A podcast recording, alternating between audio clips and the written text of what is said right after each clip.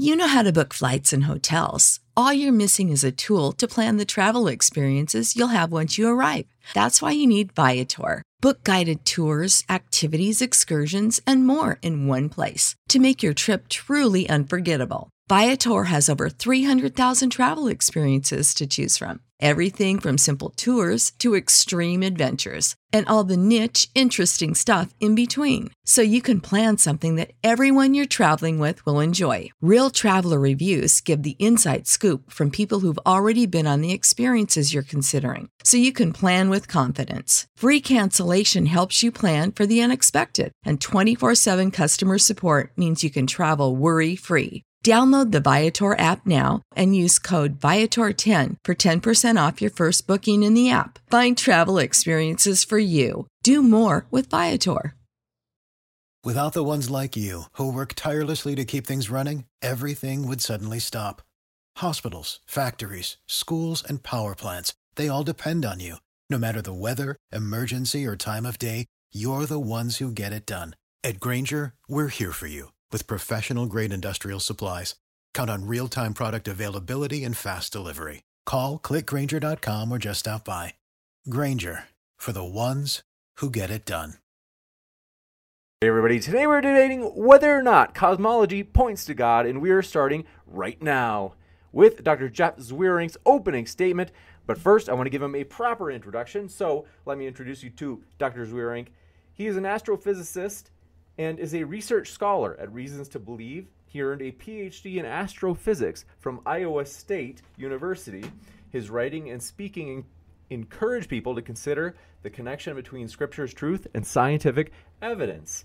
He is the author of Escaping the Beginning, Is There Life Out There, and Who's Afraid of the Multiverse, and co author of the Impact Events Student Devotional Series. Jeff is also a project scientist at UCLA. We're thrilled to have you with us, Jeff. The floor is all yours for your opening statement. Thanks, James. I appreciate the time to be here. And, uh, you know, one of the things that I think of when I think of science is, uh, you know, that their idea people are putting explanations out there for what we see and how do we explain the world. And one of the things that I find interesting is that there are two explanations for gravity at this point. There's uh, general relativity, which says that gra- or space and time are this deformable substance that matter interacts with and energy interacts with and deforms, and and that provides a, a great deal of explanation. It, it can explain virtually all the data that we see out there to this point. Uh, but then there's another way of looking at it that says uh, that we need to modify Newtonian dynamics. And here you've got an idea that the laws of physics or, or, the mathematical description of the laws of physics changes as you go to smaller and larger distances. And so you've got general relativity and Mond, both of which, if you sit down and do all the calculations, can account for all the data that's out there. But one of the, the questions that seems to drive a lot of cosmologists or end up pushing people in the sciences towards general relativity is that general relativity just has a more natural explanation for the stuff that we see. It has a mechanism for explaining why gravity works the way it does, why it's, uh, you know, why black holes form, why uh, lenses happen, all sorts of things. It provides a physical mechanism and it just gives a bigger, more natural explanation for the phenomena we see, even though both of them can adequately explain or, or explain a large section of data that we have.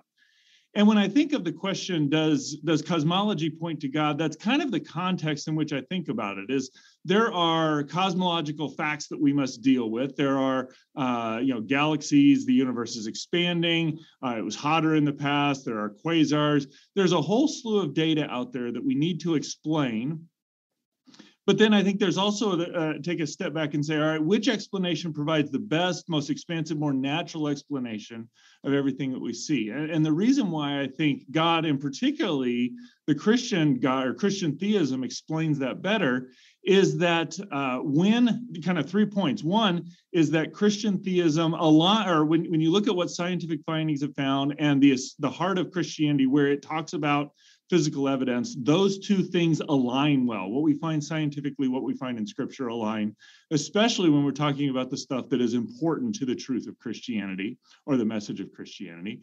We find that uh, Christi- the Judeo Christian worldview provides the necessary philosophical preconditions for doing cosmology in the first place. And I think uh, Christian theism just provides a more natural explanation for a lot of the things that people think are important in life. And I'll just give a, a brief, brief explanation of each of those three points.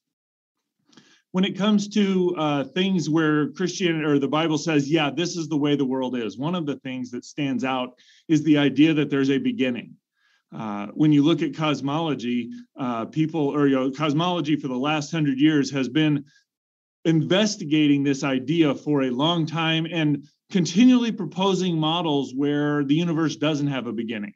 Uh, even starting in the 1900s, the idea was that the universe was eternal, it had existed forever, didn't have a beginning.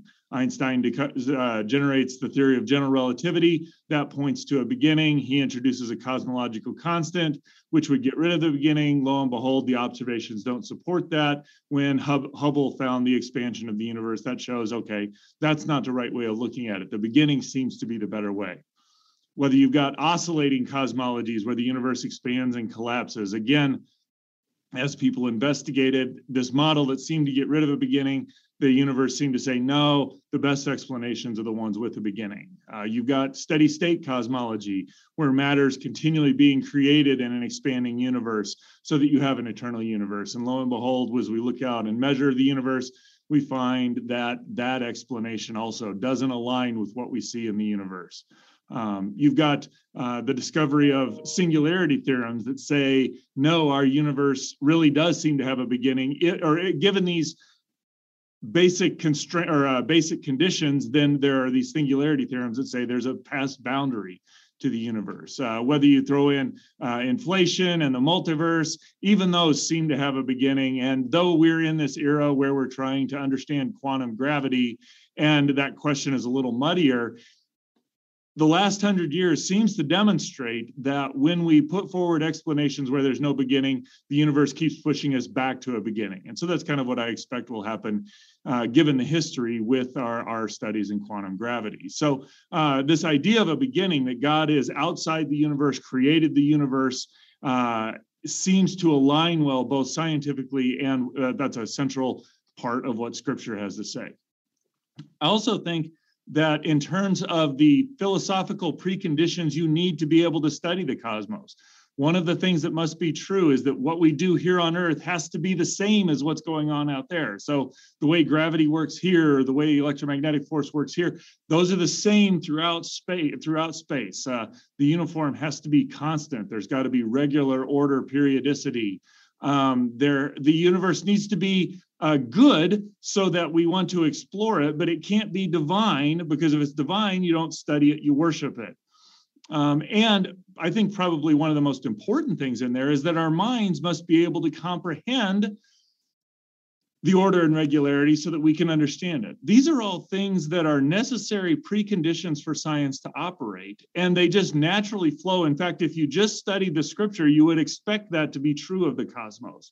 And so other, you know, you have to ask the question, do other worldviews anchor those things that are essential for the operation of science? And my contention is when you look at the necessary philosophical preconditions for science, especially cosmology, where we're studying what's going on out of the heavens, that Christianity really is the worldview that best anchors those things that need to be true for us to even embark on the study of cosmology.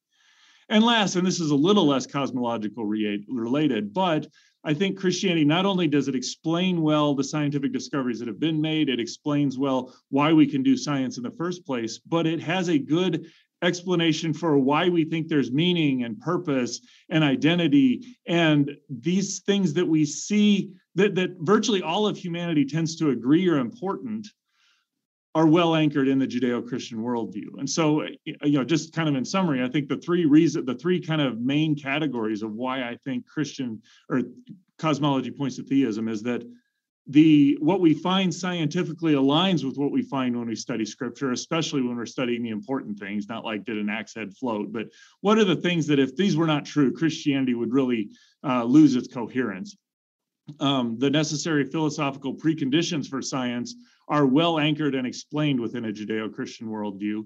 And Christianity just does a good job of explaining not only science, but also just the broad things of why it's even important to go out and look at the cosmos and try and understand it in the first place.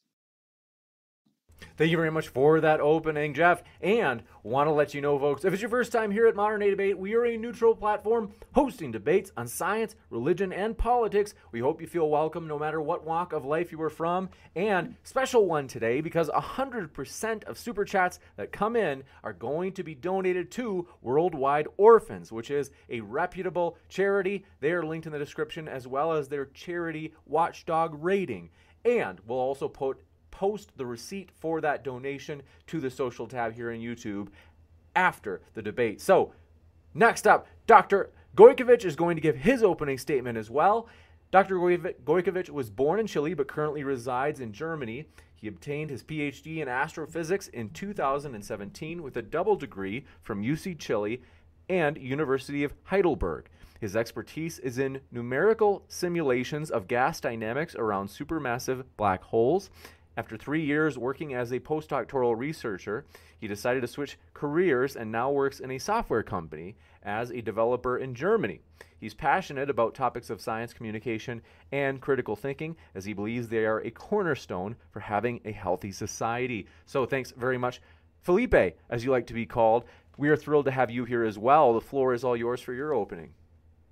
Thank you. I'm glad to be here. So, first of all, thank you, James and Modern Debate for the invitation this is uh, this type of discussions I really really enjoy, even though I, I, I haven't had really the the opportunity to to participate in many of them.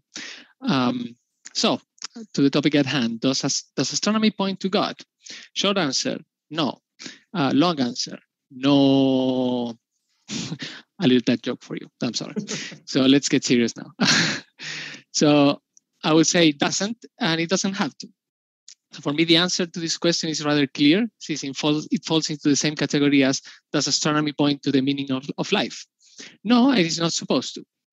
Uh, in order to have a meaningful discussion on this topic, however, we need to start by defining our terms. Uh, we could probably agree that point normally refers to is there evidence, right? So we would want to establish what qualifies as evidence, or better still, good evidence in my view, a very useful um, definition for this is one that uh, AronRa uh, normally uses.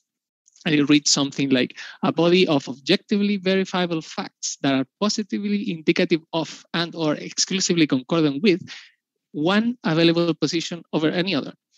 And for me, that part is clear. It's very um, key for this discussion. One available position over, over any other.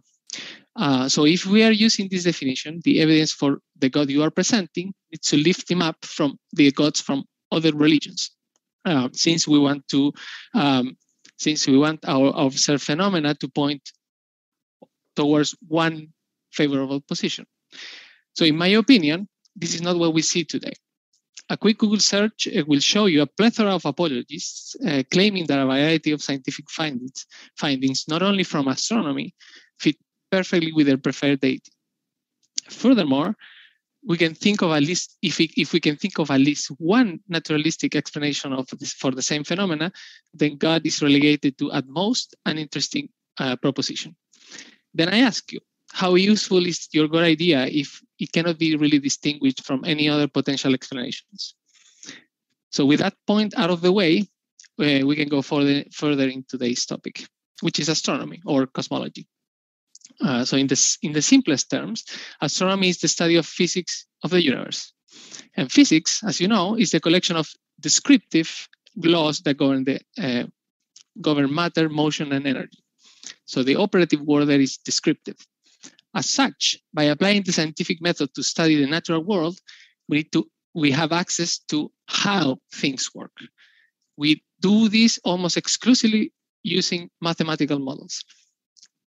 And we use math because we need to quantify measurements and predictions, and this is uh, the only tool that we have. So normally questions such as why are excluded. That's normally what we uh, what we see with science. Um, nevertheless, using these descriptive models, we sometimes can understand the underlying nature of the observed phenomena.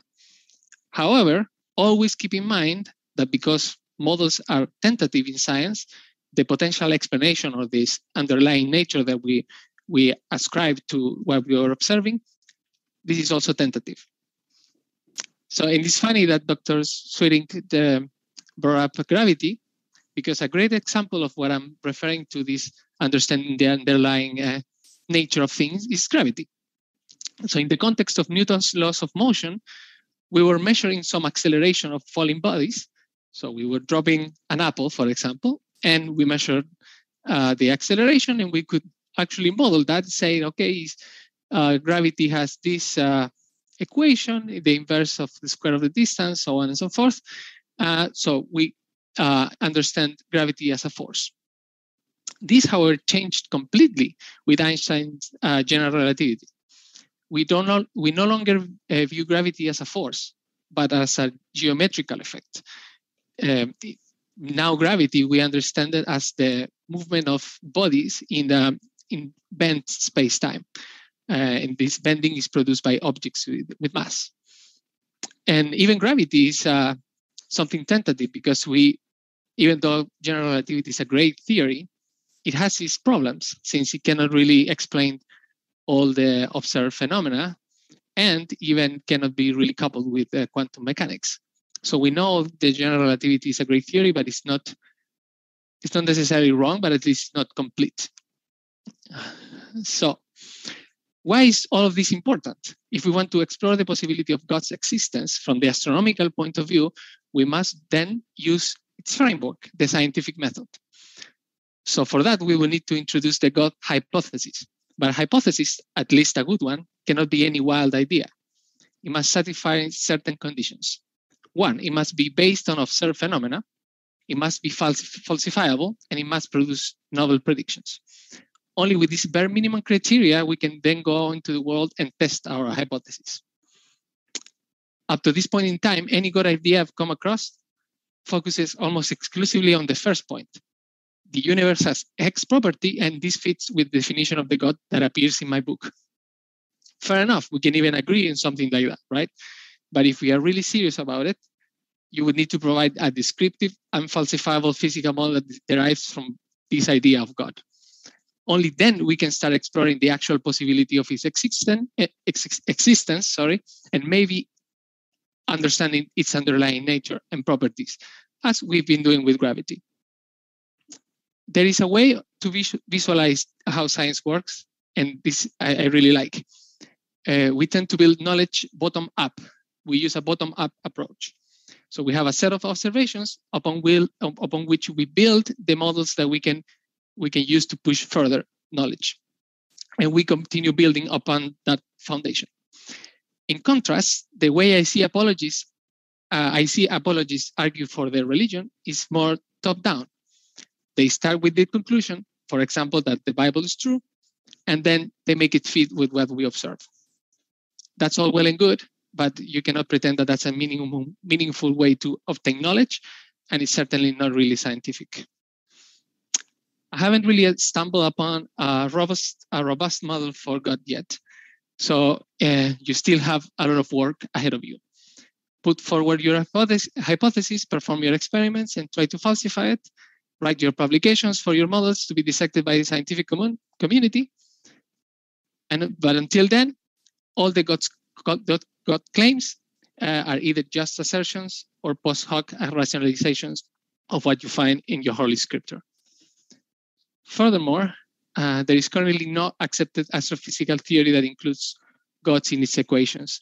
And thus, uh, all we understand of the universe today doesn't really require his presence or intervention.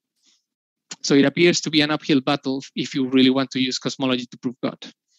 Um, and there are not many more places left where you can put him as a valuable explanation.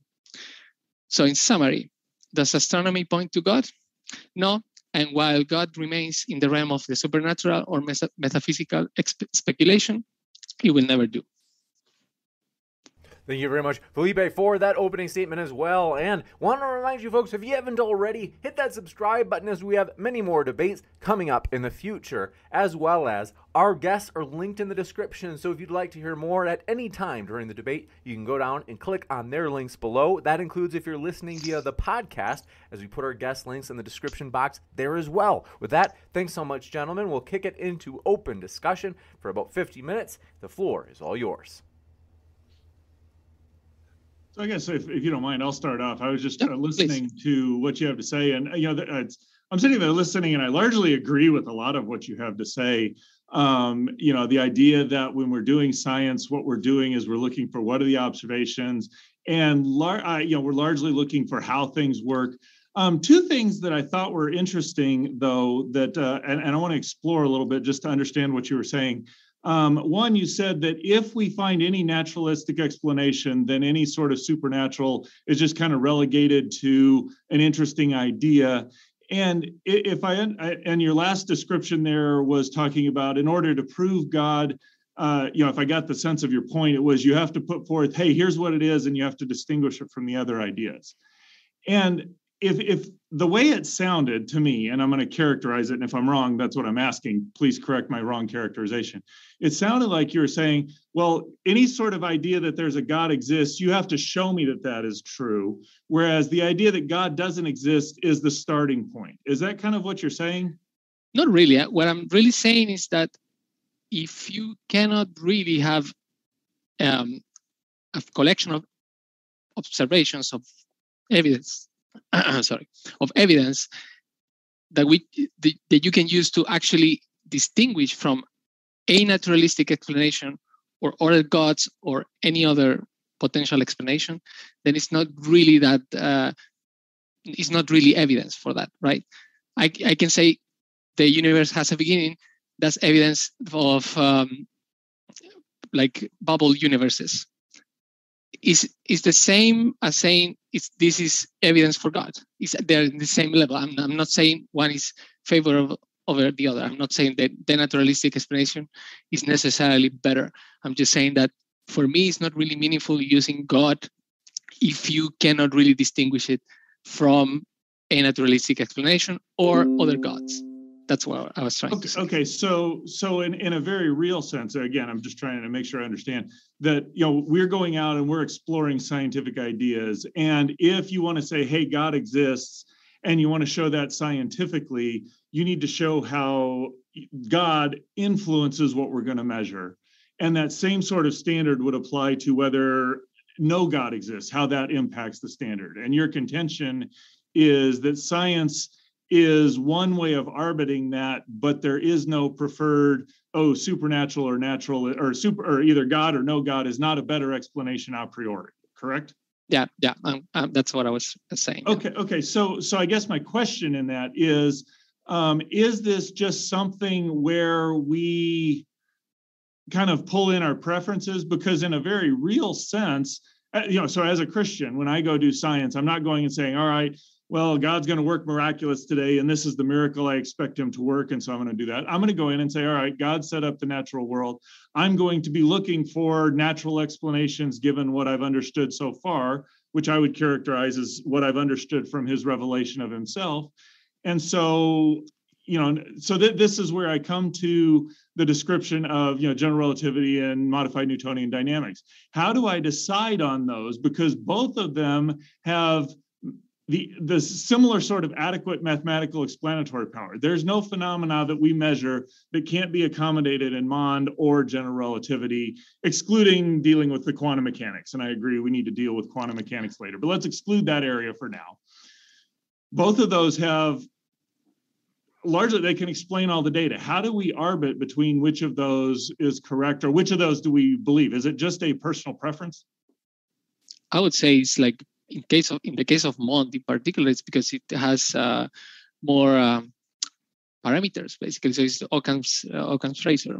Uh, general relativity have it has less assumptions built into it. So for Mond, you need to actually have this mysterious uh, acceleration that is produced at certain uh, scales and things like that, and you are multiplying then the number of assumptions assumptions that you need to um, that you need to to have in order to to make it work as a as a potential explanation. I would say that's the almost exclusive reason why we prefer uh, um, general relativity over over Mond, at least in the broader sense. We maybe we can even discuss things like dark matter and things like that. But um, yeah, well, no, I would agree. That's I mean, I, I, tend to think general relativity is correct and Mond isn't. And you know, there's this intuitive feel I have, and I think it's largely what you're saying. That's there. an interesting debate it is. No, you're right.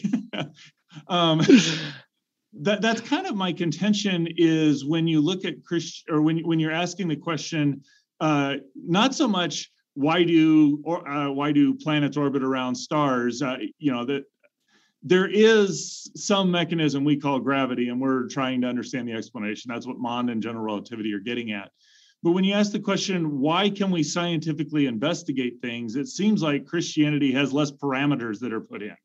Um, because there's a reason why the laws of physics are, or the, the universe behaves so reliably is that in Christianity that that's anchored on God's character, that God upholds creation. If he were to withdraw his hand, it would simply tumble into non-existence. So the reason why it's so regular is ultimately anchored in God's character. So that's no longer a knob or a dial that I have to tune to make it that way. Whereas when I look at a naturalistic where there is no God, I, am kind of just left with the universe just is that way. Um, you know, is is the sense I have, and maybe that's a wrong way to characterize it.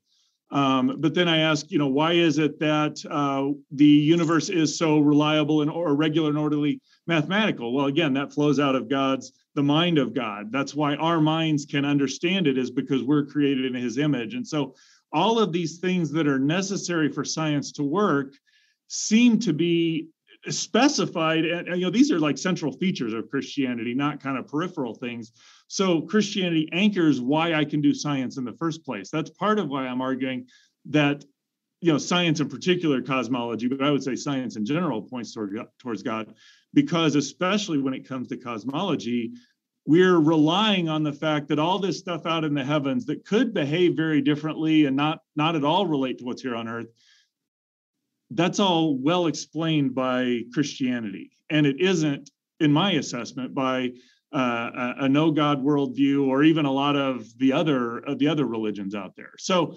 um, trying to think of a question rather than just a monologue there.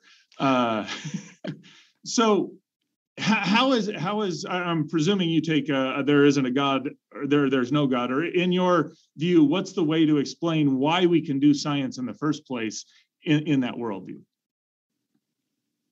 So can can you rephrase the question because I don't I'm not sure I understood it.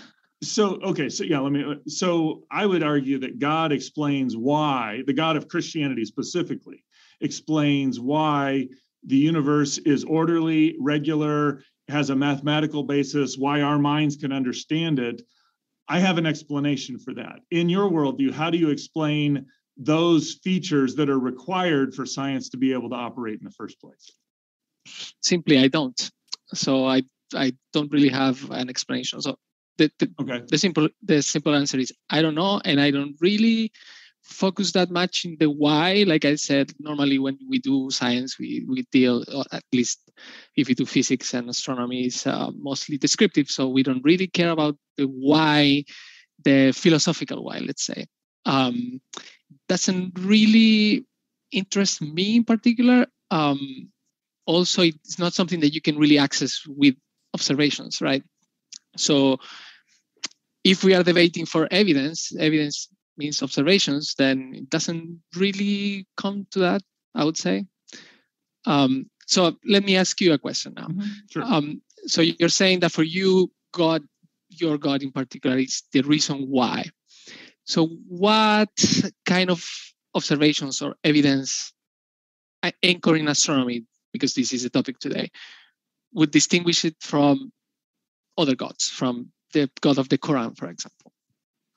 Well, I, I one, I haven't studied other religious books extensively. I've spent most of my mm-hmm. life studying Christianity. Uh, we can argue why that's a good th- if that's a good thing or a bad thing. But what I do know is what Christianity has to say. And so the reason why I would argue that Christianity points, or yeah, that that provides the best explanation is that when I look in Scripture, um, you know, just starting in Genesis, you know, in the beginning, God created the heavens and the earth. So there's a beginning there. When I look at the scientific record of how much the scientific community has pushed against the beginning, and yet the beginning still seems to be the dominant idea, that says, okay, yeah, this thing that scripture says aligns with what we found scientifically. Um, when I go look at the you know, the next, you know, in the beginning, God created the heavens and the earth. The earth was formless, void, darkness is on the surface of the deep. Spirit of God was hovering over the surface of the waters. when I go look at what we find in the early Earth, that it was this kind of structureless, formless, dark ball, water covered in water. Again, I find a similar description. So the reason why I think Christianity is more favorable is that when the Bible describes this universe, what it says in ways in ways that we can go measure scientifically, I find that they align very well. Um, and and that's not a simplistic oh everything matches up. I mean, there's a lot of study that goes into that, but you know, honestly, I find most things that we found scientifically required a lot of study. So that's, uh, yeah, just because it's hard to do doesn't mean it isn't. But as we've understood what Scripture says, and as we've understood what how this create or this universe works, I find that they just line up in those places where it's fairly clear. Uh, you know, and and that that kind of white or not, it glosses over that Christians argue a lot about what the Bible means. I mean, yeah, there's some who say the universe is 6,000 years old. Some say the universe is billions of years old. The Bible, you know, so it glosses over a lot of that argument discussion, but I see a lot of those same sort of arguments in the scientific community. And so I, at some point, I've got to step back and say, okay, what does the, the best evidence of what we know point to? And I, I do that same thing with scripture. And I find that in those things that tend to come to the surface of these are the things where there's pretty good consensus where we're pretty confident of those things tend to align between the two um, so that's why i advocate that christianity is a good explanation to me anybody else that wants to advocate for a good explanation has to do that same sort of thing so sure sure sure and um, so you count like points in favor of christianity things that aligned align with, with scientific findings, right? Mm-hmm. What about the things that don't align? Do you count do you, do you count those as against uh, Christianity being true?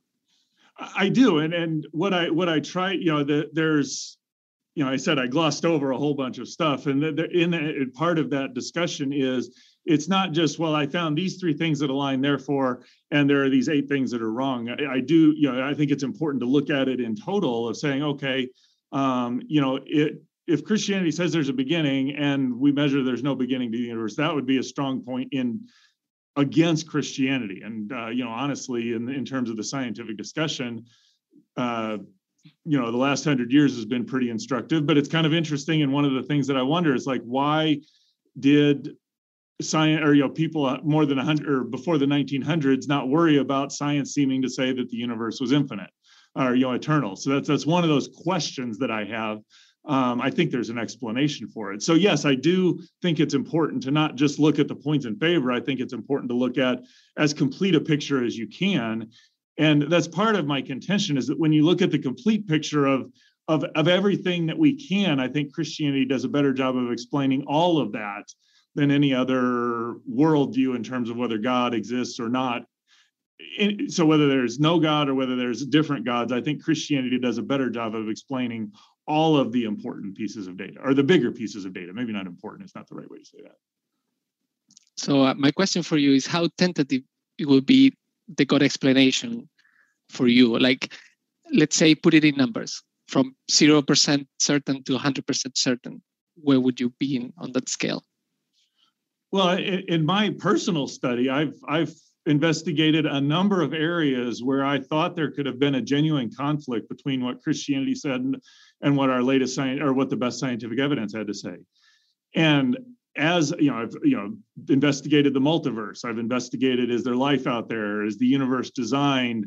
Um, is there really a beginning or not? Uh, you know, what about artificial intelligence? What I've found is that every time I've investigated that, I have found that there is a very solid and coherent way that I'm not kind of trying to explain scripture away to make it fit, but where it's like, yeah, this is the thrust of what we're finding scientifically and what we're finding uh, through the Bible. I found a lot of that, and so my, you know, that coupled with my personal history gives me great confidence that Christianity is correct.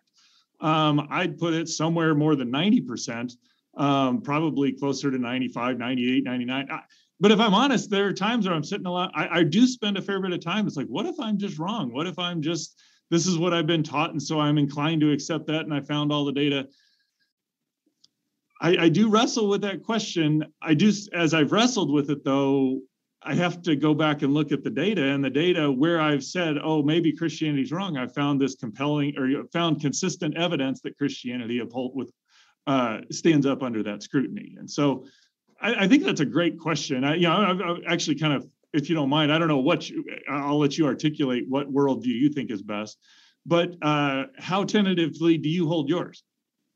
And what gives you reasons? reasons yeah, so it's good? I haven't told you what's my position yet. Exactly. So I don't, I don't believe that God exists, but it's not that I believe that God doesn't exist. It's like for me, it hasn't really, like, it hasn't met its burden of proof. So for me, it falls into the, all, all other potential explanations of uh, of how the universe came to be, like multiverse or mm-hmm. whatever is your your preferred explanation. Like I have no really horse in this uh, is on this race, so I take like the coward position. For me, I'm just withholding um, judgment. I'm agnostic in that in that sense until um, something brings uh, forward something that it leaves the explanation over all, all others. So I don't really, and for me, that's as tentative as it can be, right? Because I don't hold any like strong position.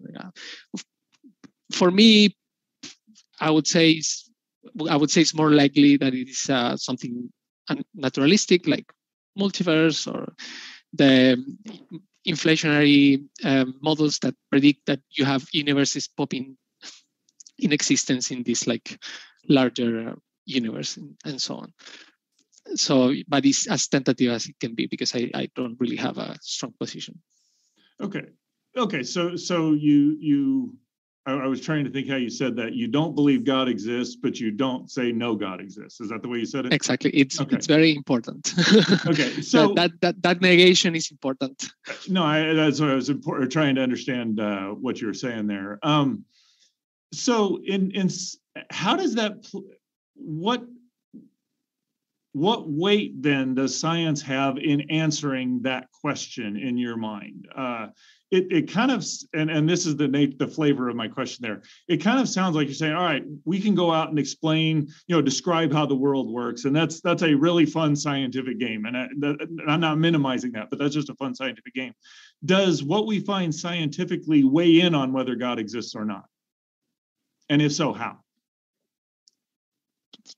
I would say, like, so in order to access that, we need a better theory, right? So the, our main problem right now is that we cannot access really the the singularity, the beginning of the universe, right? Because mm-hmm. uh, general relativity, as amazing as it is, it is actually wrong. It's incomplete. Um, yeah, so we need wrong, a better theory. yeah, yeah. I like that. I, I just I just like saying it because it bothers people. fair point. Fair point. yeah, it, it's an amazing theory, and with the observation of uh, um, of um, gravitational waves, um, it, it, proved once again that it's uh, quite an amazing theory. So yeah, and um, I lost my train of thought. Um, I wanted to say that um, yeah, that, that would be the way for me to actually explore that, right? Because that's how we do it in, in, in astronomy in general. We, we have our, our theory, our, our, our hypothesis, we do our predictions, and then we, fal- we try to falsify it. And doing that, we can access sometimes the nature of things. We can start saying, okay, this is what this is, like, like gravity. Gravity right now is this uh, deformation of space time and so on we can understand things further. We, we, we can access the nature of it. So that, that would be, for me, the way to actually reach that point, the point of that we cannot access for uh, with, with our theories right now. Um, so I would say it's really difficult to actually have an answer right now with the with the current state of uh, things in uh, in astronomy and, and physics. So if, if uh, it sounds like in what you're describing that science is kind of this arena which we can go and play and explore the real world that if if I got your position kind of the best way to approach whether God does or doesn't exist is to take a let's wait and see approach. It may be that he doesn't, it may be that he does. Um, I may favor tend to lean one way or the other, but science is not inept, but very inadequate to address that question. Would that be an adequate way of or, or for sure. characterization? For sure, for sure. It, it has scientific method is amazing for a very narrow way of thinking. It's mm-hmm. at least with physics, we are describing how things work, um, and we are not, and we are never never proving something. We're just trying to falsify it, and if we cannot do it, then it means that it's strong, and we continue moving forward. So yeah, it has its limitations. You know, in, in, your description or in your opening statement, I remember you saying something to the effect of, you know, that there's all these different people arguing my God exists and that you just don't think there's the scientific evidence to support that. Um, do you agree that there are people saying, well, the science points to there's no God existing, and that that falls in that same category? Absolutely, absolutely. Okay. So if you make a claim like that, you have to actually have evidence. So if you say God did it, you have to have evidence for, especially for the particular God you are uh, arguing for. And uh, if you say no God, because that's something that we can we cannot really tell right and actually this is something i wanted to bring up because you say beginning right so if i understand correctly maybe i'm, I'm wrong you, you can correct um, for you that would be like the strongest point uh, of towards your god like um, that we have a beginning of the universe right? There is that would that be a fair assessment? That, I don't know that it's the strongest point. I think it's an example where science has pushed, seems like science has pushed to get rid of the beginning, and yet it seems to stand pretty strong. I think there's strong evidence in support of a beginning, and I think that's a very fundamental feature of Christianity. That's that was why I illustrate or used that example. So, but the thing is that, uh, and that this is the point I wanted to bring up, is that we don't really know if, if that's actual the absolute beginning of the universe, right? because we cannot really really access that that pesky little fraction of a fraction of a fraction of a fraction of a second after the Big Bang, right? So that that that singularity, um, we cannot really access it. So we cannot really say much about it. We, and in that sense, we cannot really say that was the beginning of the universe because we, because we cannot access that t equals zero. So that's no, why and, I was. And, and I, I, agree with your point, and that's uh, you know, I mean, if you part of the reason why I articulate it the way I do is that I recognize, uh, you know, if if I if I'm if I'm honest and you know, getting to the point you're making, when Einstein proposed his theory of general relativity, it entirely changed how that discussion happened of the beginning. Uh, whether there was even a beginning wasn't a scientific question. The the the theory shaped the way the question was answered because space and time are now these dynamic quantities which we can actually scientifically weigh in on. Whereas in newtonian dynamics space and time are pretty much just these entities that exist that everything happens within and, and are unchangeable. And so it changed the nature of the discussion. And part of what i i recognize and i'm and i'm tentative about the answer simply because i realize that if we get whatever that quantum theory of gravity has has the potential to change the way we talk about that change the way we have that discussion. Um, what i find intriguing is that one there are people who will say and i and i don't it doesn't seem like you're in this class but people who will say well we've got these explanations where there are no beginnings so we can't say whether there's a beginning or not. Uh, there are some who will say well because i've got explanations where there's no beginning therefore i don't have to say there's a beginning I think that misses that there's this history that does seem to point to a beginning pretty strongly. So it's not like we're coming into this and we have no idea what's going on. There's been a lot of evidence pointing towards. Um, but there's also this recognition that what we we don't know what's going to happen in that quantum gravity era, and so we're all kind of speculating what the answer is going to be. Uh, my speculations informed by I would say, you know, the, the universe keeps pushing us towards a beginning if I were to characterize the history of cosmology over the last hundred years. But someone who comes and says, hey, I've got a few models where there's no beginning, and so I don't have to believe in a beginning, I'm like, yeah, fine. You know, as long as we're not trying to argue, you're not coming in and saying, hey, quantum gravity says no God exists. And I'm not coming in and saying, hey, quantum gravity says there's a beginning, therefore God exists. We're both saying, hey, quantum gravity, we gotta, this is gonna be messy and muddled for a long time. Uh, we don't know what's going on there. So, in, in a very real sense, I would argue that's not useful for weighing in on that question, just because there's so much up in the air with what what's going to pan out of that right now. Sure, Would you sure, agree sure. with that, that, or not? Absolutely, and okay. I it is probably the beginning of the universe, But uh, yeah, my, my, my question would be again, and I probably already asked this, but how do you distinguish between a naturalistic explanation for that beginning with God of Christianity, for example? I, I, think that's a fascinating question for this reason. Uh, you know, you ask scientifically speaking, how do you say there's a beginning? Uh, well, I mean, anything else, I just go back and I measure before and after. Well, fundamentally, if we're talking about the kind of beginning described in the Bible, there is no before, and there's no oh here's t equals zero, and so it's it's just scientifically speaking, it's been fascinating as I've thought about you know what have been the markers. So you know you've got the Hawking-Penrose singularity theorems, which say that uh, you know the quantum trajectories cross and you get singularities. That's a beginning. Well, you know again, that's not a measurement. That's kind of an extra. Or, yeah, it's a theoretical extrapolation of uh, what we know, you know, and so so even you know when you're talking about inflation, there are other singularity theorems that say, okay, there's got to be a past boundary. Um, honestly, I think it's just a fascinating question. The idea that it even corresponds to Christianity at all, or what the Bible has to say, is remarkable in my opinion, because it could be so many different ways. Uh, but you know, I, I I'm inclined to think we agree that there's a lot of data thus far that has pointed towards a beginning. Uh, but the true answer to that question, we need the quantum theory of gravity, and we should be tentative in our conclusions until, or tentative in our extrapolations until we get that quantum theory of gravity and can truly answer the question. Or maybe we won't even be able to answer it then. So. Sure, but I'm not really convinced, and this is where I, I show my colors, I would say. Uh, I'm not really convinced that the actual uh, account of creation, let's say, from the Bible is really that accurate.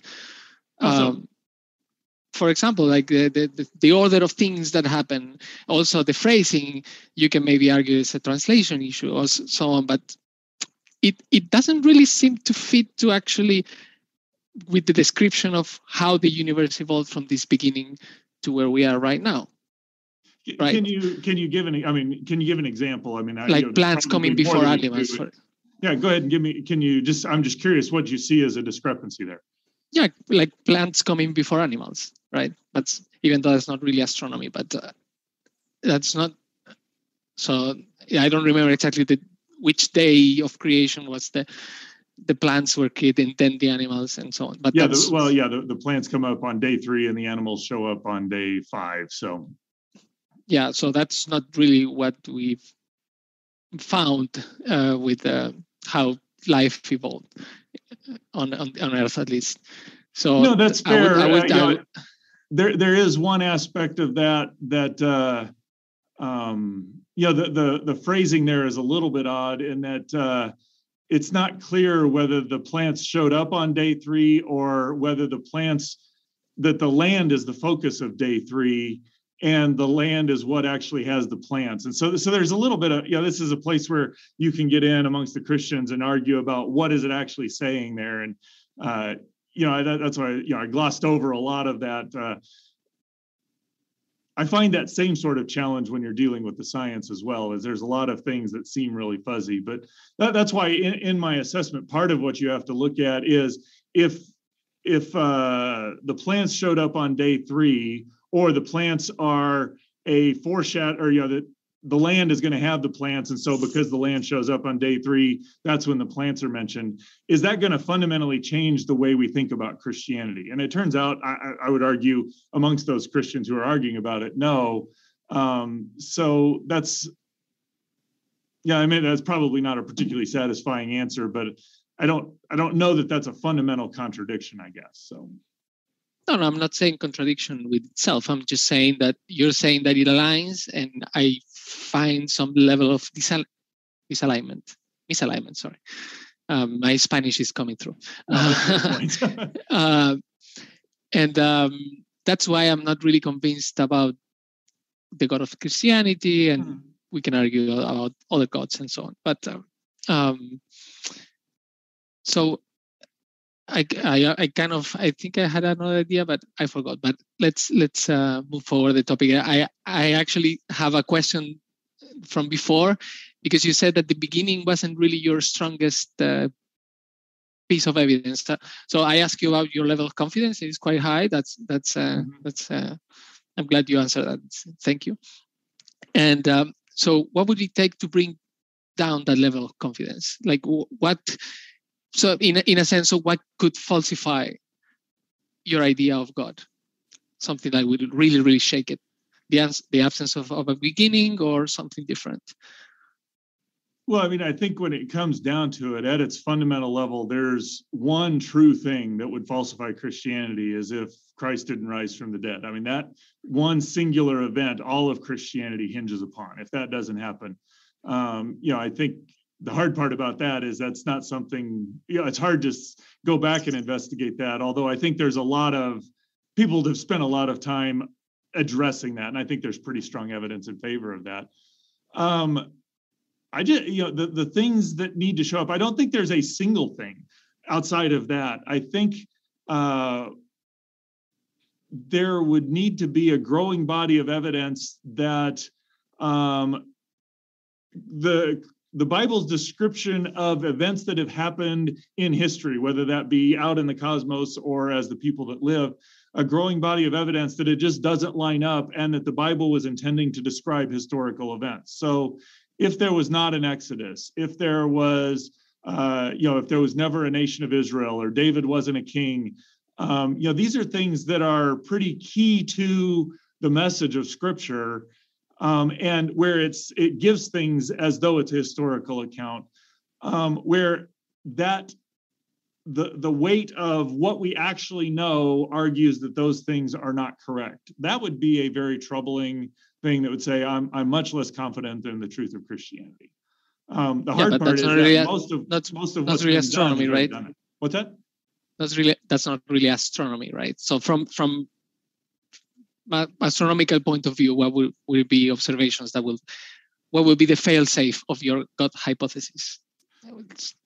would it, would it be the beginning? Would it be like the well, fine tuning? So or? this is what I would say. I would say, you know, again, my question would be, okay, what does the Bible say about the heavens, and what could I find that would show that incorrect? I think if there was no true, be- if there was no beginning in any sort of fashion, I think that would be very problematic because the Bible does talk about in the beginning. You know that that's not a that that's said in Genesis, but it's said multiple places that ultimately there's something beyond this creation, is what it's re- referring to um, that uh, if the if there were it's going to sound like retrospect if if the if the heavens didn't behave reliably again because that's anchored in god's character. If god's kind of flaky uh, which would be you know that that, that would be uh, a reflection that the god as revealed in scripture doesn't isn't isn't behind the universe. Uh, the problem is a lot of those things have pretty ample evidence in supporting them. And so that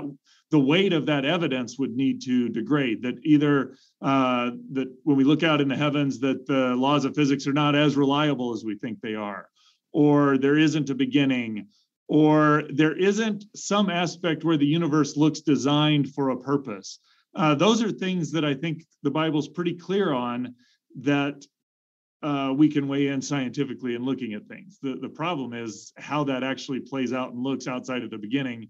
It's not like here's here's the only way it plays out. It's it's a stepping back from the science and then asking a philosophical question about them. So yeah, absolutely. So you said some maybe I, I misunderstood, but you said like the laws of physics are, are anchored in God's character. Yeah how would you know that? What, well, okay, because that's what you're making so a claim that that's what Christianity. Uh, in you when you ask the question, how does excuse me, what is the reality and why is creation here? Um, you know, there's there's uh, my idea for a longest time was you know God just kind of created the universe and is sitting back watching it every now and again. And I realized that in his historically as people have studied scripture and say, who is God and how does he relate creation? That uh, one fundamental aspect is that creation is not independent of God. It's uh, intimately tied to his sustaining hand. So he is upholding creation. And that means that the reason why it behaves so regularly is ultimately anchored in his character. And I would argue that's why the laws of physics look the way they do, is because he upholds creation so reliably that we can talk about things like the laws of physics that there's a that there is a description of that or you know things that happened yesterday are going to be the same the physics that was governing yesterday is the same as the physics today is the same as the physics in the future um i'm kind of mixing theological and scientific terms there but so if we found that as we're investigating the universe that uh,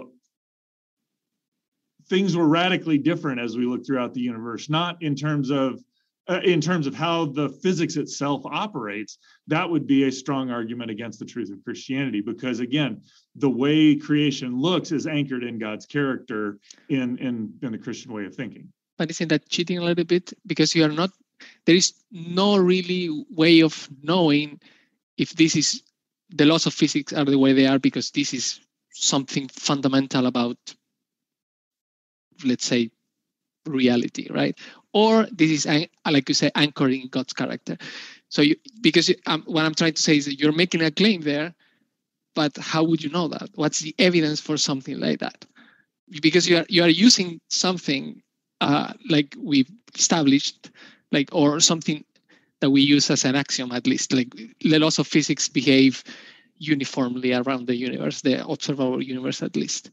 And that that is it seems consistent to what we actually observe everywhere. But then you are borrowing that and saying no this is because it's anchoring god's character. How would you know that? There is no way of knowing that right? But what i would argue is that historically when you look at that you go back prior to newton and the idea there were the way the heavens behave you know we might be able to make predictions but the laws that operated here on earth were very different than the laws out in the cosmos. Mm-hmm. and part of what newton you know newton wrote more on theology than he did about science believe it or not as much as as much as he contributed to science. And one of the reasons why he came up with his universal law of gravitation was the recognition that gravity works the same here as it does out in the cosmos.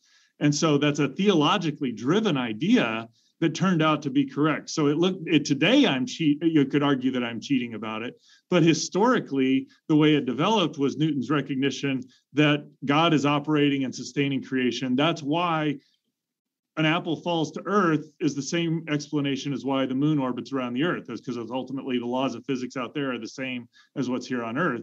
Prior to that, you couldn't understand what was going on out in the heavens because it was different than what was going on here on earth. So that was, in some sense, a prediction. I, I, think it's a little messier than just saying it was a prediction, but it is something that the reason why we think things are so reliable out in the heavens was ultimately anchored in theological ideas of how God upholds creation.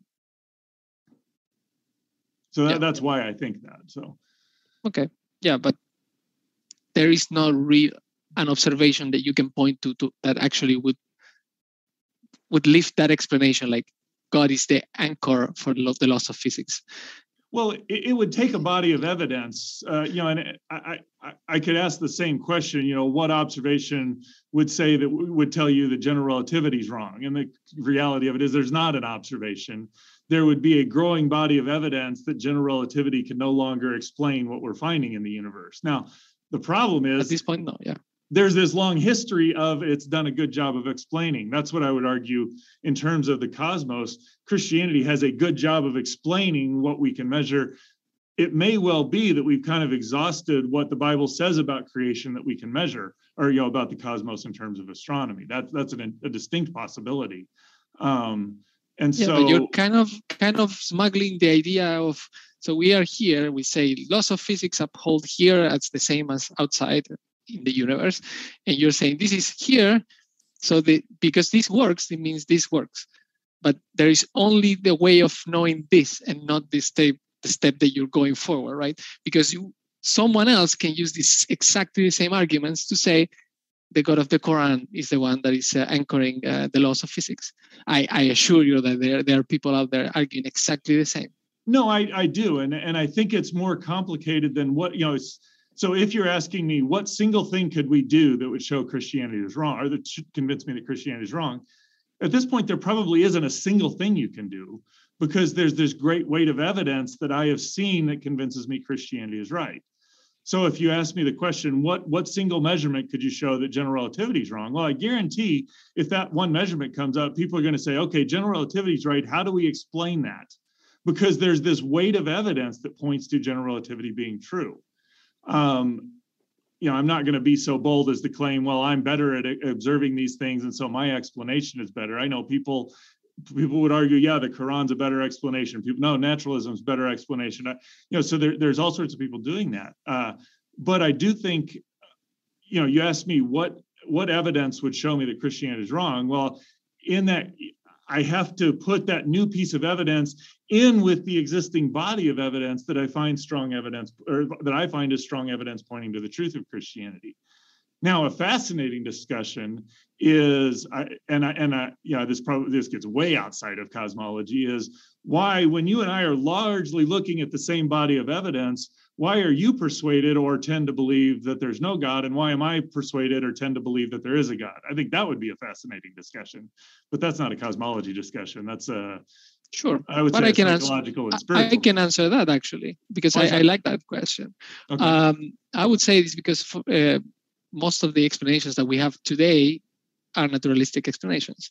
So based on that trend, I would say that I'm more or less confident that God is actually losing ground in that sense. So that what normally people refer to the God of the gaps, right? You put God when there are unknowns. Um, so um, I subscribe to that to that line of thought. Like you are actually when you find explanation for things, um, you don't need to put God in it. So that I said in my opening statement, there is no currently any scientific laws in physics or astronomy that require gods, uh, any god uh, in, the, the, in its equations. We can even describe a universe of one particle moving in uh, alone with nothing else, only using quantum mechanics, and that doesn't need a god. Of course, that's not the universe we live in today, but we can actually use everything we've found today without the need of a god. So I would actually say that that's the reason why I tend to think the explanation would be something naturalistic. But isn't that, I mean, isn't that smuggling in a philosophical assumption about things in this sense that um, if I understood your statements earlier, is that science is this uh, how do we look how can we explain things and we're looking for we're, we're largely looking i mean we're looking for natural explanations. That's that's the i would argue that's basically the one of the not preconditions that's one of the functions of science. How can we explain the natural world using natural explanations? And we've got various natural tools that we can do to do or that we can do to, to utilize that. Um, my recollection from our earlier discussion was okay science is good at describing what's there. Then at some point you have to step outside and say okay let's look at what is science telling us in the bigger picture so that's a philosophical discussion not a scientific question correct yep yeah okay correct. so if you're going to step out and say, well, hey, I can find a sign or I can find a, a, a natural explanation for all the phenomena that I see in the world, don't you also have to explain why do all the phenomena in the world work the way they do? And don't you have to explain why my mind can comprehend the natural phenomena in the world? And that that's because to me, that's the place where where when you ask those sorts of questions, why does science work in the first place? Christianity has a good explanation for why science works. I don't see where the naturalistic paradigm, uh, where there isn't a God, how you get to the place where we can trust that our minds actually understand creation.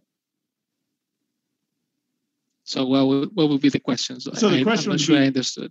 Why, why, if there's no God, why can our minds understand the way the universe works? I don't have an answer for that. So that would be I, I don't know. So okay, all right. Yeah, that that's very more philosophical. I would say that uh, actually okay. astronomical. So, so why, if there's no God, does does the universe behave so reliably, regularly, and orderly? So my actual question would be, I don't know, and nobody really does, but um, we we can say because it's, it's just the way it is. Okay, it's, all right. The laws of physics are the way they are, and yeah. So maybe maybe we got confused a little bit because I I actually yes took this position of saying like yeah we don't really know right like we we, we cannot really access more than what we we know now with the current theories. But um, yeah, it could be God, right? We can even try to um, describe its nature, his nature, or whatever, with um, with a future theory that we find. Um, but when we, so that would mean that that now God stops being in this supernatural world, right? Because kind of the scientific method is rooted in the methodology, methodology, uh, method, I cannot say, um, naturalism, right? Methodology. Thank you. I'm tired today. So, and um, naturalism, right? So eh, assuming that what we can access with what we measure is it's the natural world. It's not saying that it's everything that it is only natural, but at least in practice, what we can measure, what we can access is actually the natural world. So if we can actually find that God is the explanation, that means we will bring him back, back to the to the natural world instead of now the, it is now in the kind of supernatural, right? So that's why I think the discussion got a little bit muddled. Well, okay, so uh, let me, um, you know, you made a, a, mention of the more we find natural explanations, the more we're relegating God to a small and smaller corner. You're kind of the God of the gaps. Because I think, I, I don't dispute that there are a lot of people, Christians in particular, who kind of think that way. But that's never been the way Christianity, as articulated in Scripture, has thought about that. I mean, you know, fundamentally, God is supernatural. He's exists independent outside of creation but scripture also is very clear that he is immanent that he fills creation. And so uh, if i you know the, the natural extrapolation of that is that there's a regular and orderly or, or there, there's a the way creation looks reflects his nature in a lot of ways. And so that's why there's an order and a regularity the reason why we can study and understand. In fact, God's command to Adam and Eve was to uh, rule or rule or be fruitful, multiply, rule over the earth and subdue it. Well, that rule over and subduing has this connotation of understanding and fulfill. You know that it kind of has the almost the seeds of scientific. Hey, go explore, understand how it works, so that you can take care of it well. Um, but the fact that God is transcendent and immanent, that He's outside of creation but also fills creation, means that there's that that to me explains why we can actually describe how creation works that we can come up with the laws of physics describe why gravity works because it's a reflection of who he is. But there's also an aspect where he transcends. So it's not an either or. He's either naturalistic or supernaturalistic. He's supernatural but also fills creation and so has that's what that's to me is what actually provides the philosophical preconditions for science to work it's orderly and regular. We're created in his image. Um, there's ways that it could be other than the way it is. So that's where the let's actually make measurements and figure out what's what's really going on, not what could be. Just because it's logically possible doesn't mean it actually happens. We got to figure out what's really going on, um, and that's why our minds can understand it. And so uh, you know, my, my contention would be, and then obviously we disagree or we wouldn't be having a debate, um, is that in the same way, general relativity has less parameters, less things that need to be injected for it to work. When you talk about not only, you know, okay, so what are the explanations within science, but why, you know, step outside and say, okay, what's the best explanation for why science works? Christianity has less tunable parameters there. It seems to make the most sense of why science works, not that it works, as well as that it works. So um, you know, and, and, all that said, I, you know, I think there's obviously studied people have come to their, you know, people have studied this seriously, and you know, you've come to a different conclusion on that than I have. I think it's a fascinating discussion as to what leads us to that. Uh, is it is it strictly the evidence points to either God or not God, or are there other things at play there? I can give you a chance to respond, Felipe. Otherwise, we can go into the Q and A shortly, or even right now. But otherwise, if you want a chance to respond before we do. Yeah, I just want I just wanted to say that um, yeah, because you you are making this claim that the things we can understand things because of Christianity, and, and for me that doesn't seem really fair. It's like a, you are rational res, you are doing a post hoc rationalization of what you already find in your in your Bible, right? And that I, for me, it doesn't really seem fair. It doesn't seem like a novel prediction because you cannot really distinguish it from the universe is the way it is because it, it is like this. We'll uh, jump into the oh, Q&A want to let you know, folks, if you'd like to hear Dr. Zweerink's response on this particular question, his link is in the description. You can both listen to and read plenty of his comments, as well as if you'd like to hear more from Dr. Gojkovic, you can hear more from his link in the description box, and that includes in the podcast as we link our guests there as well. We're going to jump into the Q&A. As a reminder, thanks so much for your super chats, 100% of which are going to orphans across the world who are in need, and First question coming in from Mr. Monster says, was it? Let's see. So more of a biological design type argument or question, but we'll we'll run through it anyway, Jeff. So they said, was intelligent design was it intelligent design for God to place my breathing hole and eating hole right next to each other, given that there's a possibility that I might choke? So a little bit off topic, well, we'll humor them. Uh, any thoughts, Jeff?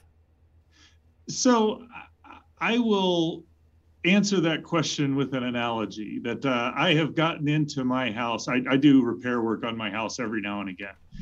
And uh, you know, the every now and again I'm getting in there and I'm like, I'll run across something. And it's like, this is stupid. Why is it this way?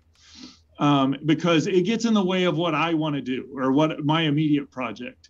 And very often, uh, when I actually kind of keep working, and it's like, oh, this is what that person was doing. Once I understood it had a purpose, I'm looking, it's like, yes, it accomplishes the purpose that it was designed for.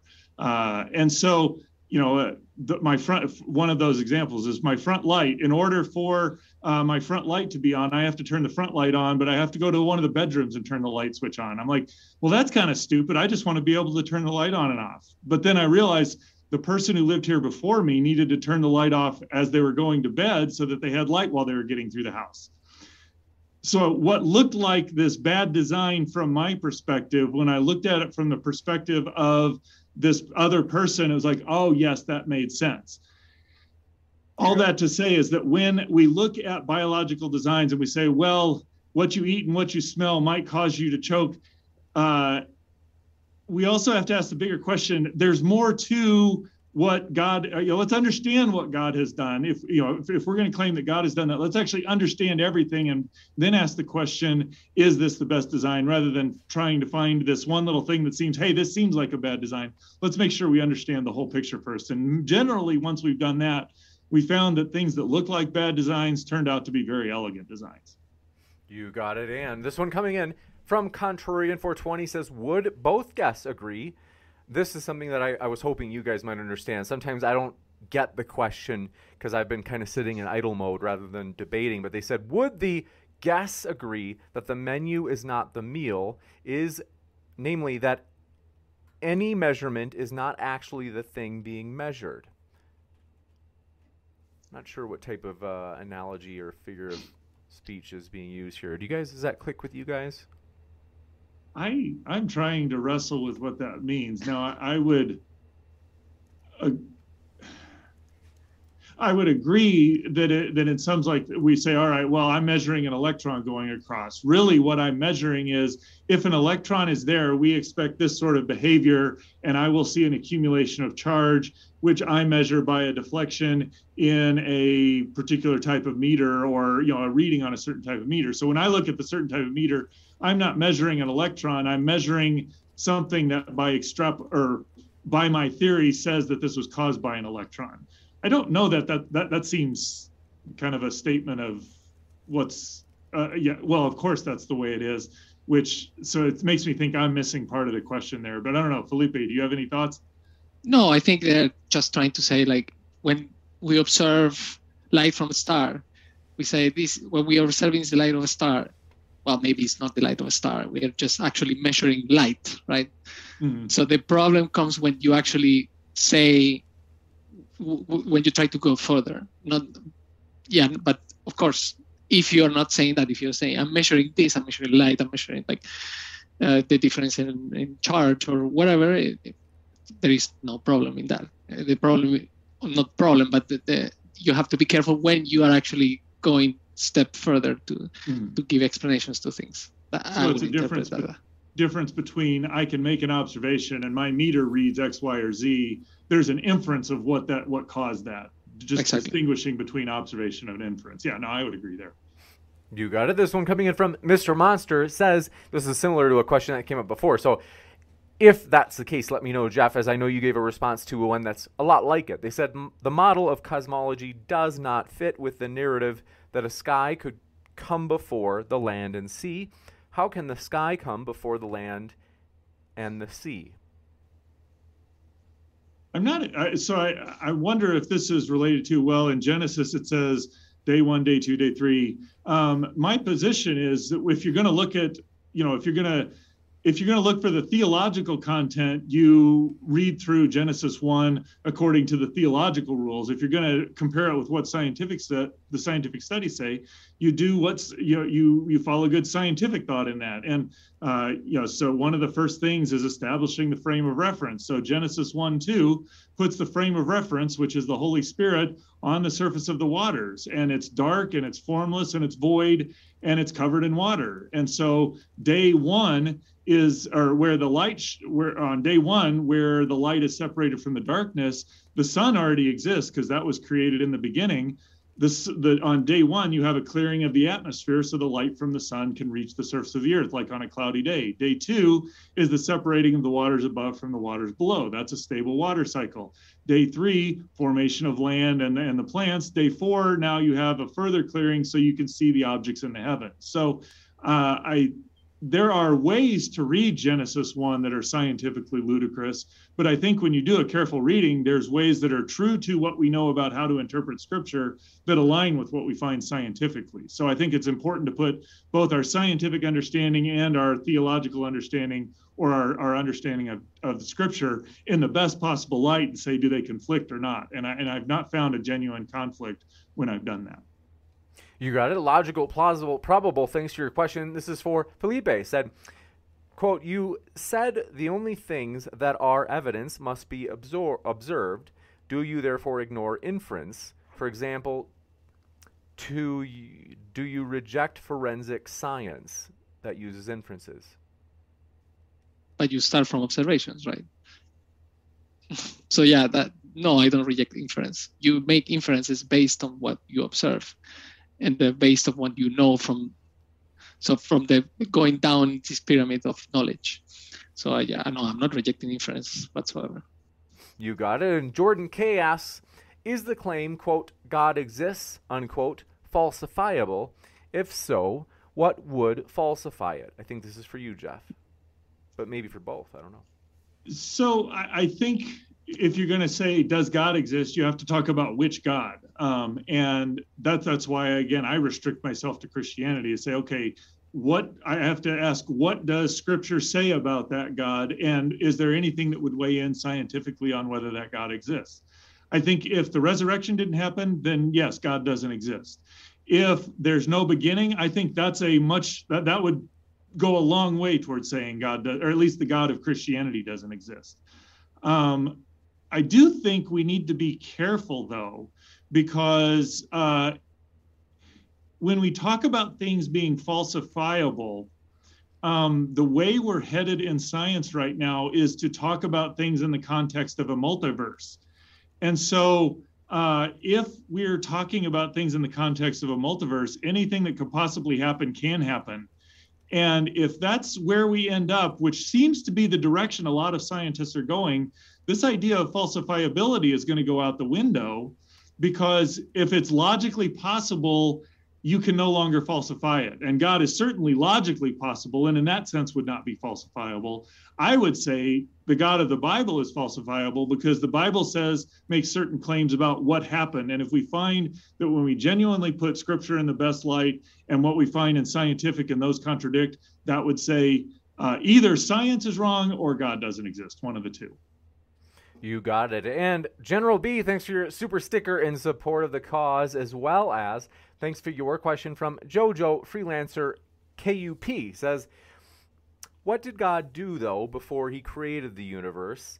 I mean, all the time, if God is eternal. Did God always create things, or question mark? I'm assuming that's for me. You bet. Um, I, well, see, time is a created quantity, and so you know it, when again, this is a, a, a far more complex theological discussion than I'm going to give an answer. But God exists in the eternal now. There is so when we think of wow, that'd be a long time for God to exist.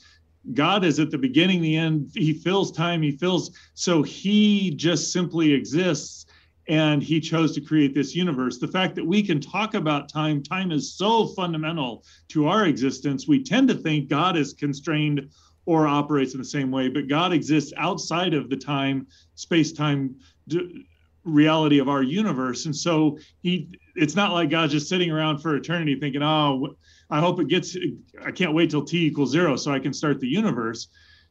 God just exists timelessly uh, in, in his very fundamental essence. And so it, it's, again, I, I love these questions because they force me to think theologically correctly about who God is and not uh, not apply things that I think are fundamental to me as though they apply to God. You got it. And thanks to your question, Christos Vorelis. This is very close to the ones uh, before, but in case you, uh, given that this is our last question, we'll run through it. They said, Does science show that animals appeared on Earth before plants? So, a lot like two of the questions asked, one during the debate, one during the Q&A, but we'll give you a chance, Jeff, if you'd like to tackle it. Uh, that requires more knowledge of bio or the the geolo- or biological history than I do um, than I know. I know there are. Uh, my understanding is that plants have been. Uh, you know what? I don't. I don't have enough to weigh in on whether that's correct or not. I'd have to go read about it more. So that's something Felipe raised too. So it gives me a challenge to go out and read a little more carefully about. You got it. But want to say, folks, our guests are linked in the description. We highly encourage you to check out those links so that you can hear or read more from each of our guests. And that includes at the podcast where we link our guests there in the description box as well. Want to say thank you very much, Jeff and Felipe. It has been a true pleasure to have you guys on with us today. Well, thanks. Thanks a lot, uh, James. I appreciated the interaction with Felipe and hope we can do something again. Yeah, thank you. It was very lovely. Lovely discussion. The pleasure was all mine. Folks, stick around. I'll be back with a post credit scene updating you about upcoming debates, so stick around for that, and I'll be right back.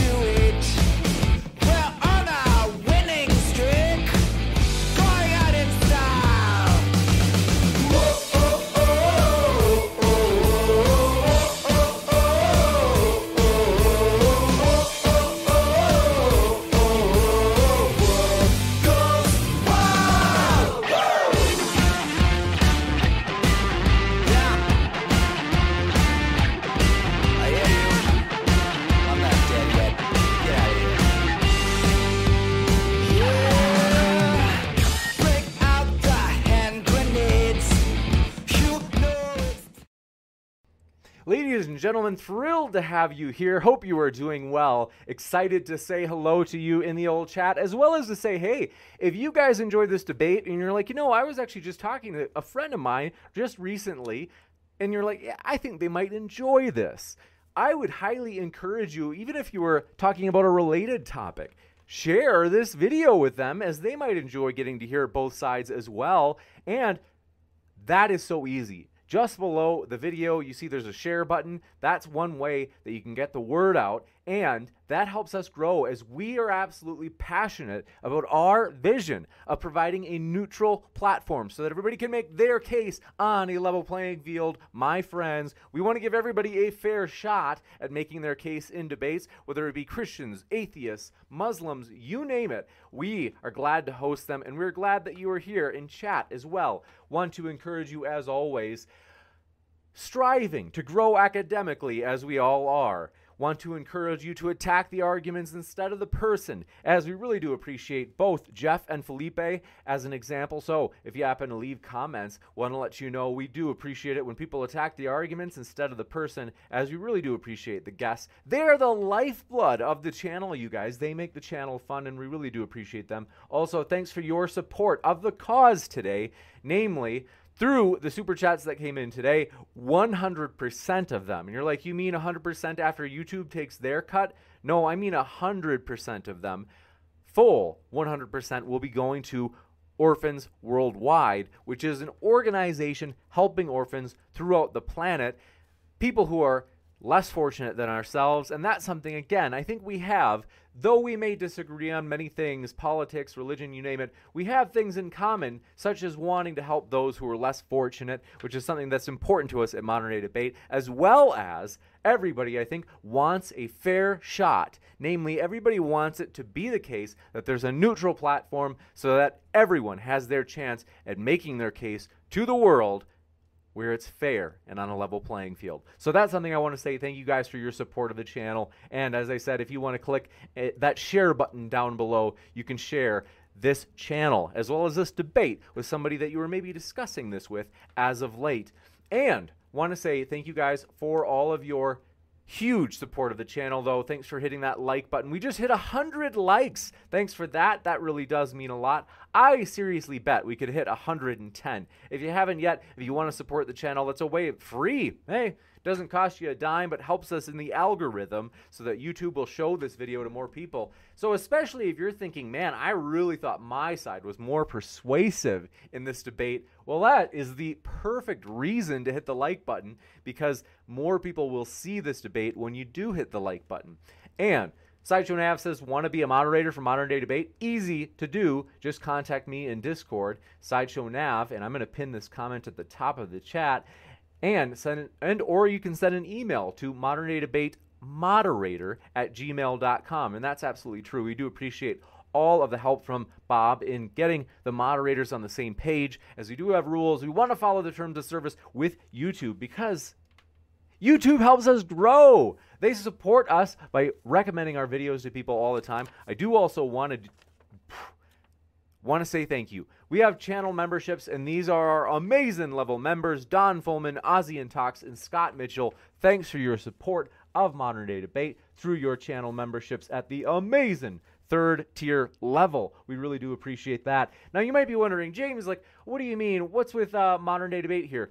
I've got to tell you, we recognize, and I really do believe this, it is a sad state of the world that I would say mainstream media, whether it be politically left or politically right, there's a very clear skew or bias. Nobody can, you know, people used to, I'd say back in 2014, people used to, used to say, oh, not my side though, only the other side. And I think now people are starting to kind of say, yeah, mainstream media, very controlled. One example being what stories or ideas they even want to allow on their news channel. And so for us at Modern Day Debate, we are absolutely determined we want to give everybody a fair shot. We want to be open to the most controversial of topics that YouTube will allow us. And we want to let the chips fall where they may. We want to let it be such that it's authentic conversations. It's not overly produced where we're trying to kind of like shape and kind of say like, oh, you, you can't say that. Uh, we do let the speakers know like, hey, you know, people say whatever they want. We let the chips fall where they may. We let a thousand flowers bloom. It's a, it's at least authentic. It's raw, it's unedited, it's real, and that's I think what people are actually wanting today is real discussion on the big questions of our day, and it's something that frankly I don't think that the mainstream media is really delivering on. And you might be thinking, James, come on, you're 66,000 subscribers, you're tiny. Or is it 67,000 now? Really? Wow. 67,000 subscribers, you're tiny. Believe me, Joe Rogan, as an example, it took him about 13 years to get where he is, my dear friends. It's going to take us some time, but we're determined and with consistency and continually trying to self improve, changing modern day debate to fit what people are really looking for and tweaking, kind of working on ourselves. We absolutely believe with that personal growth and development as well as consistency, we will be a force to be reckoned with. It's happening. My dear friends, I got to tell you, we just actually hit 60,000 subs at the start of the year. We are already at 67,000. And what is it? 400. So we're absolutely absolutely thrilled for that support. Join us while we were small. My dear friends, I'm telling you someday we're going to look back and we're going to say, "Wow, you remember when we were at 67,000 and we were just kind of a small channel still?" Believe me. Thanks for renewing your membership. Brian Stevens, we really do appreciate that. Has been a member for 9 months. We really do appreciate the support, Brian. And I've got to tell you, there are a lot of longtime supporters here. So Brian Stevens is one of them. It's good to see you, Brian, as always. General Balzac has been around for a long time as well. And I got to tell you, Sideshow Nav has been around. Let's Farm has been around for a long time. And by the way, Let's Farm has done a fantastic job of building up the Discord for Modern Day Debate. That is linked in the description box here on YouTube. I highly encourage you check it out if you haven't already. It's a great community. It's growing fast, and we really do appreciate Let's Farm for all of his work, as well as the moderators that have been assisting him there. And thanks to Brooke, who is our main moderator over at Twitch. It was a little bit more calm. So if you like a little bit more slow of a live chat, Twitch is a little bit more peaceful that way. And good to see you there in the old Twitch chat. I want to say hello. Let's Farm, Shanty Shed, Lianto, as well as one, is it one gigabyte, one gigabyte Kenan. Let me know if I'm saying it right. But we're glad you're here. I see you there in the old Twitch chat. And in the old YouTube chat, thanks for your channel membership support, Dan Zamet. Good to have you with us, Jeremy Nolan, as well as Doorknob had longtime viewer, Factitionalist Network. That's Kaz, if you didn't know who is a guest moderator oftentimes along with Amy. We're super thankful for our guest moderators as that helps me a ton as oftentimes I really need the help and they have honestly done a fantastic job. I'm so thankful that they have jumped in and moderated and done a great job at that. So Illuminate, happy to have you with us as well as Absolute Death, Don Willis and Arataza Ratazala. We are glad you were here as well as Rebel Nazarene. Glad to have you with us. Iron Horse, good to see you. I hope you are doing well. And TJ57, glad you are with us. D Ross, good to see you, longtime viewer. Crow Magnan, I recognize that name, another longtime viewer. Thanks for being here. D Ross, we are happy you were here. And Nihat Nihat, thanks for coming by. We hope you're doing well. And Perfect One, good to see you, longtime viewer as well. I've got to tell you, my dear friends, we are excited that today's fundraiser will, like I said, 100% of the super chats will be going to orphans around the world. Thank you guys for supporting that cause with us. That's important to us. We want to make a difference. And that's the thing, folks. I am I'm not going to challenge uh, the people I want to challenge in particular.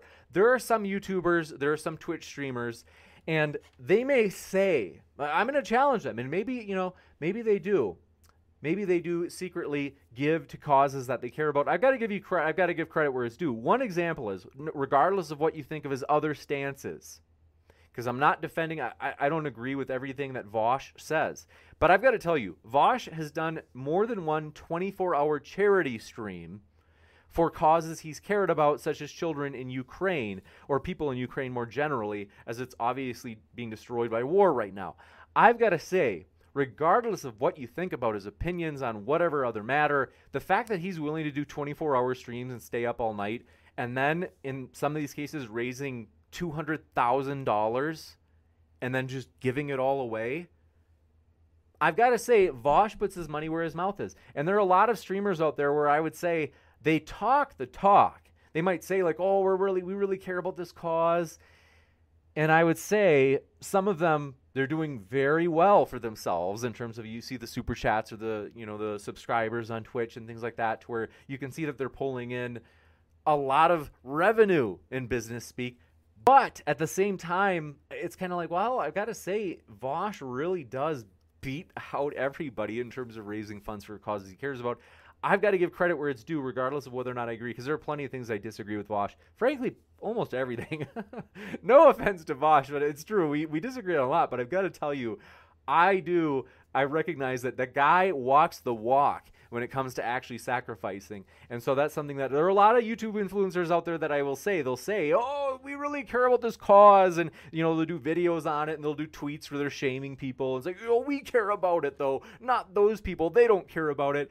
But they really don't put their money where their mouth is. And I've got to say, that's something for me. I'm kind of wondering. I'm like, it's one thing to talk about it, it's one thing to be about it. And so, thanks for helping us be about it at Modern Day Debate by putting in the super chats today, or I think it was a couple weeks ago, we had a debate on the war in Ukraine, and that was a fundraiser as well. So, thanks for your support as we really want to take action and not just talk. And that's one thing, too. I've got to tell you, one thing that's a pet peeve of mine is so many people on Twitter seem to think, oh, well, well I'm I am taking action. I, I might not sacrifice any of my own funds like some of these other influencers, but I I yell at people on Twitter. That's my moral good that I'm doing. And it's like, well, how does that practically speaking affect people throughout the world in terms of helping put food in their stomach or clothes on their bodies? There are people that are in many cases just so less fortunate than us to which some people really think that they're doing oh i'm doing the lord's work by because i'm on twitter shaming people and it's like you are not doing anything you are just getting off you are just getting your uh, jollies off of putting other people saying oh that side is bad and that person's bad blah blah blah and i would say actually take action that's something that's important to us. But thanks, Joseph Magnani says, Love this channel. Thanks, Joseph. That seriously means a lot. We really do appreciate that. And Grim Theorist, glad to have you here. Says, Great job, James. Thanks for that. We really do appreciate that. Means a lot, Grim Theorist. And let's see here. Let me catch up with the old chat. It's moving fast on me. Jojo Freelancer KUP says, Hi, glad to have you with us, Jojo. And amazing. My dear friends, we're excited about the future, though, and thank you guys. Illuminate says Vosh raised $300,000. So a quarter, uh, or not a quarter, over a quarter, that's $300,000, over a quarter of a million bucks, and just gave it all away. And people might say, like, oh, well, you know, Vosh, but he has so much money, you know, because he's got so many subscribers, etc. Is that's true. He has a lot of money, but there are a lot of people, a lot of influencers with the same amount of money, and they're not giving anything. At least not that we can tell. And they're certainly not doing all night long streams to do, you know, raise funds for that. So I've got to tell you, I don't agree with Vosh on everything either, but I got to tell you, compared to a lot of streamers, I care about action. That's what we care about here at Modern Day Debate, not just talking about things. Let's see here.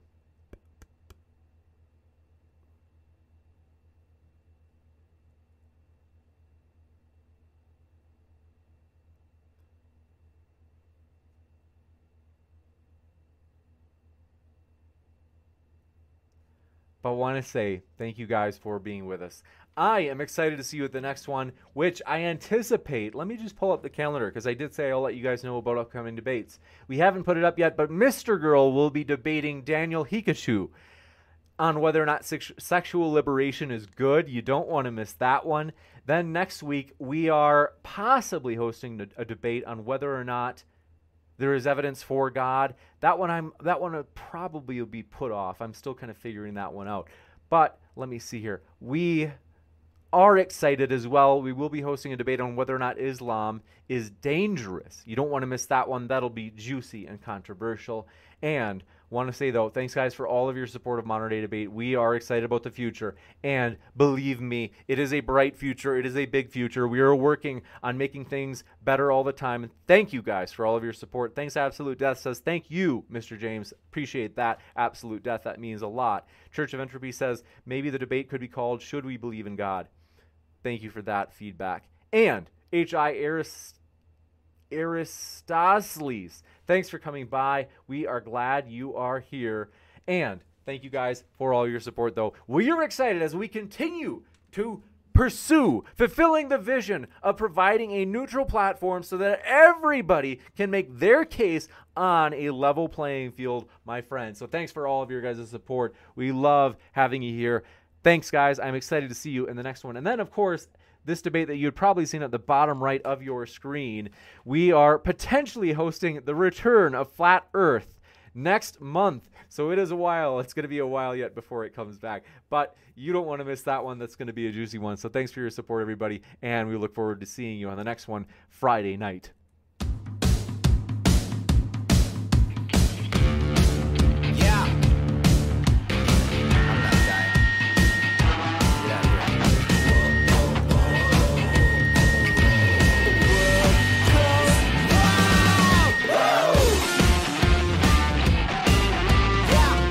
Save big on brunch for mom, all in the Kroger app.